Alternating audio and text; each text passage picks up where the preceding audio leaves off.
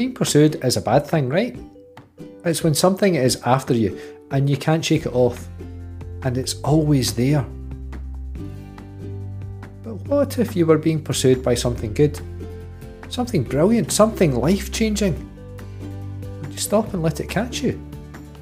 Or would you keep running? Hi, welcome to St Ninian's Church in Stonehouse. I'm Stuart and I get to be the minister here.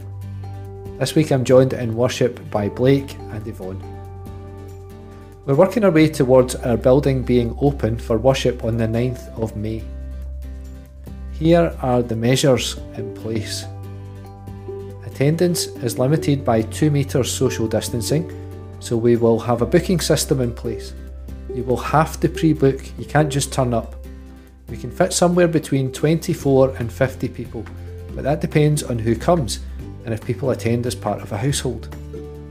To book a place, you need to phone Margaret McGregor on 01698 792 552. That's 792 552. We'll take your name and phone number for track and trace. You must wear a face covering at all times unless you're exempt. There will be music, but no singing is allowed. You will be shown to a seat. You won't be able to choose where you sit and there are no cushions on the seat. The service will be almost identical to these video services. That means it will last for a maximum of 30 minutes. At the end of the service, we'll ask you to leave straight away and not to gather and chat in the car park. It looks as though social distancing measures will be in place for all levels in the new tier system, even level 0. So these new rules for worship will be the rules for months to come. More detail on how to book and information about our safety procedures will be on the website soon. If more people than we can fit in want to come, then we might ask you not to come every week and to allow others to come. These online services will continue even when church is open again. Our family quiz will be at 7pm on the 7th of May on Zoom. The details are on the screen now and it will also be on the website and Facebook page in the week running up to the quiz. The questions have been devised by Fiona Anderson and there are some for all ages. So let's hear our reading from Scripture as Blake reads to us from John chapter 10, verse 11 to verse 18. I am the Good Shepherd. The Good Shepherd lays down his life for the sheep. The hired hand is not the shepherd and is not on the sheep. So when he sees the wolf coming, he abandons the sheep and runs away. Then the wolf attacks the flock and scatters it.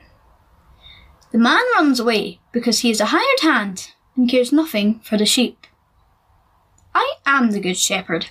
I know my sheep, and my sheep know me, just as the Father knows me, and I know the Father. And I lay down my life for the sheep. I have other sheep that are not of this sheepfold. I must bring them also. They too will listen to my voice, and there shall be one flock and one shepherd. The reason my Father loves me is that I lay down my life, only to take it up again. No one takes it from me, but I lay it down of my own accord. I have authority to lay it down and authority to take it up again. This command I received from my Father. Being pursued by someone or something is usually bad. Who wants to be chased down by something or someone who's relentless, who won't stop, who will never give up? But that's the very thing that's at the heart of this story we heard Blake read for us from John's Gospel today.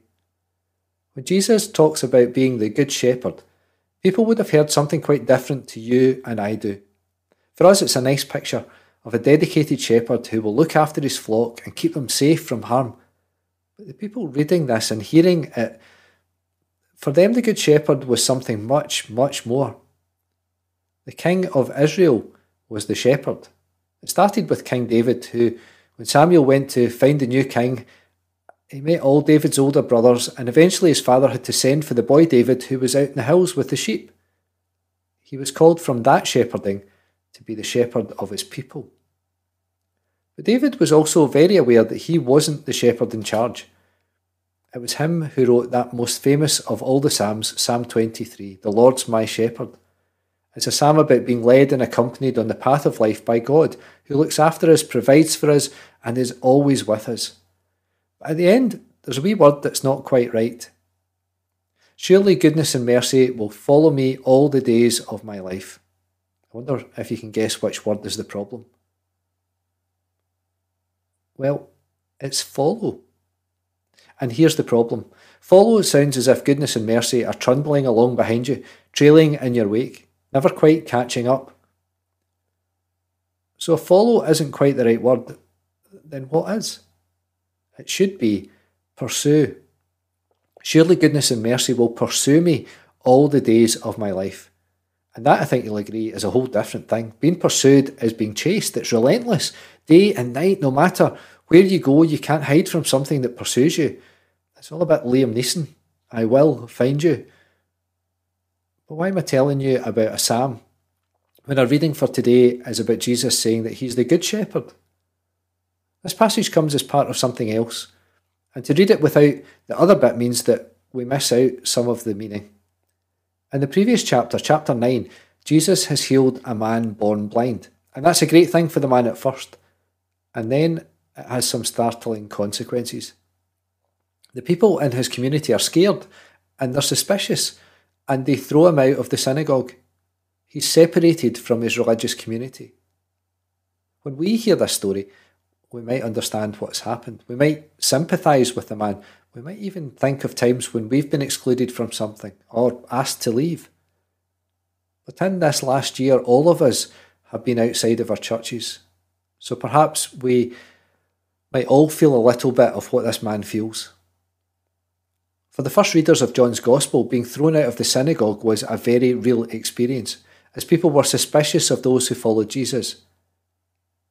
There were divisions and communities and even families. It's into that experience, our experience, that Jesus speaks these words about being the Good Shepherd. But something happens just before he says all this. In chapter 9, at verse 35, we read that Jesus heard what had happened to the man, and he went and found him. He found the man he had healed. It's the same idea as in the psalm. Jesus pursued him. He didn't just look around to see if he was there, he went looking for him. He searched for him and he found him, just as the Good Shepherd would do for the sheep. The second thing we need to notice is that Jesus uses the term I am. I am is a play in words. For us, it's one of those identity markers, but it's almost always followed by something. I am tall or short, or whatever it is that we want to add that tells people something about us. In this case, I am the Good Shepherd. The Good Shepherd is the best shepherd, the ultimate shepherd, even better than King David, the shepherd king. The Good Shepherd is a claim, a hugely significant identity to the people of Israel in Jesus' time because the Good Shepherd was the Messiah, the King of Kings, and that's who Jesus was saying he was. But, and it's a massive but, I am is also the name of God. When Moses asks God's name, God replies, I am. So Jesus is saying he is the Messiah, but he's also saying he is God. So when Jesus talks about the Good Shepherd protecting us and pursuing us, he means God protecting us and pursuing us. I don't know about you, but I'm really struck by that image. The idea that Jesus comes looking for us, pursues us, even when we're lost, or thrown out, or separated, it's an idea that brings comfort. The thought that God will find me, that God will seek me out and never leave me, even if I try to run away. That sometimes, despite myself, God will love me. Here's the challenge in this passage Jesus has more sheep, other flocks. There's a real danger in religion that it becomes exclusive, that we start to classify and categorise and separate. Obviously, we're the ones on the list. We're the sheep that Jesus looks after, and those others, well, we can even get sucked into doing it in our churches. Over the last year, I've lost count of the number of times that people have asked me what I'm doing with my time because the church is closed. Or have suggested that those people who come along on a Sunday to the building are more important than the people who join online. Or the online church isn't real church. It's just second best to make do until we can get back. And that might be the case for some of you. But for others of you, this online church has been a way to get involved, to, to stay connected or, or to become connected for the very first time. It's allowed people who have been on the outside to be on the inside. Well, some of those who have always been on the inside have felt that they are now on the outside. And here's the thing we're all on the inside. We're all part of the Good Shepherd's flock. And not because we join in whatever way we do with St Ninian's Church, no. We're on the inside because God made us and knows us and loves us. It turns out we're all His sheep. That's what Psalm 23 tells us. The Lord is my shepherd. And that's true for all of us, for everyone. And when we join the Good Shepherd on the journey, only goodness and mercy will pursue us all the days of our lives. Not problems and hardships, not sadness and heartache, not loss and loneliness, only goodness and mercy. Those are the things that God wants for us, desires for us, hopes for us. So much so that these are the things that surround us and won't ever leave us. If only we'd take a moment to see it, to stop running away, to stop hiding, stop cutting ourselves off or trying to exclude other people, and just let God catch us and surround us with love.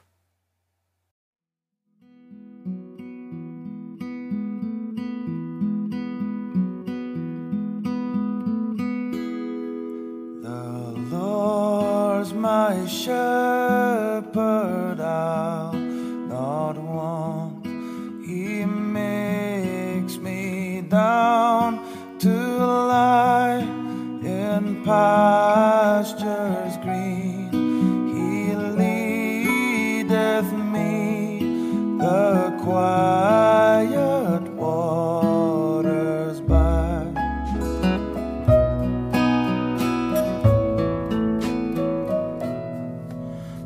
My